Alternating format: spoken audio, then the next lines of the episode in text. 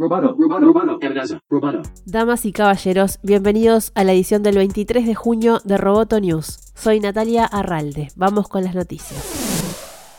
YouTube ganó su último desafío por infracción de derechos de autor después de que el Tribunal Superior de Europa dijera que las plataformas en línea no son responsables de que los usuarios suban trabajos no autorizados. El tribunal dijo que los operadores de plataformas en línea en principio no se ponen en contacto con el público sobre contenido protegido por derechos de autor publicado ilegalmente en Internet por los usuarios de esas plataformas. También dijo que sin embargo podrían ser considerados responsables si se sabe que el contenido protegido por los derechos de autor está disponible ilegalmente y se abstienen de eliminarlo rápidamente. Este es el último paso de una larga batalla entre la industria creativa europea y las plataformas en línea que han peleado con artistas y músicos sobre la compensación por el trabajo que se comparte en línea. También es parte de un debate más amplio sobre cuánto deberían hacer las plataformas en línea y de redes sociales para monitorear la publicación de contenido no autorizado o ilegal, un tema que está en la agenda de los reguladores de la Unión Europea.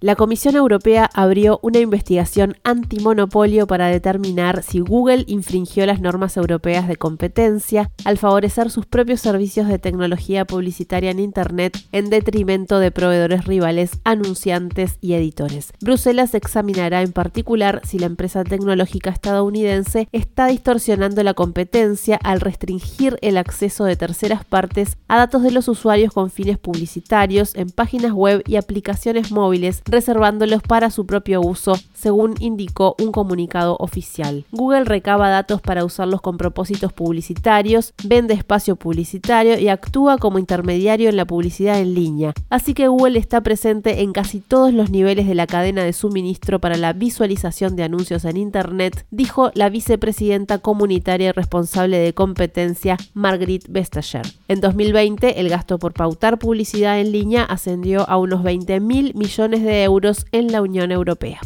La Comisión Federal de Comercio de Estados Unidos revisará la operación de compra del estudio de Hollywood Metro Goldwyn Mayer por parte de Amazon, según publicó este martes F. Que sea la comisión la que lleva a cabo esta revisión es relevante porque desde la semana pasada este organismo está dirigido por Lina Khan, que ha criticado abiertamente la expansión de Amazon. La compañía anunció el mes pasado la operación que impulsará su plataforma en streaming Prime Video en un mercado en el que compite con Netflix y con Disney.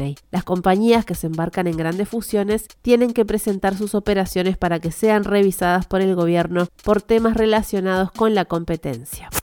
Volkswagen está experimentando la revisión industrial más grande del mundo en la era del vehículo eléctrico, planificando media docena de plantas de baterías solo en Europa y reequipando líneas de montaje alrededor del mundo. Sin embargo, su director ejecutivo, Herbert Diess, ve que la tecnología de conducción autónoma representa un cambio mucho mayor. Este cambio transformará la industria más que los vehículos eléctricos o la electrificación, dijo el CEO de Volkswagen en una entrevista para el Foro Económico de Qatar de Bloomberg. El ejecutivo dijo que Volkswagen está trabajando para ofrecer conducción autónoma en mercados clave de todo el mundo con esfuerzos conjuntos con Ford y con Argo. La firma anunció el mes pasado que planea ofrecer una versión altamente automatizada de la Combi que está reviviendo como una camioneta eléctrica y que comenzará las pruebas de manejo en Hamburgo este año. Roboto News es parte de Dovcast. Te invitamos a seguirnos en www.amenazaroboto.com, arroba amenazaroboto y facebook.com barra amenazaroboto. Roboto News.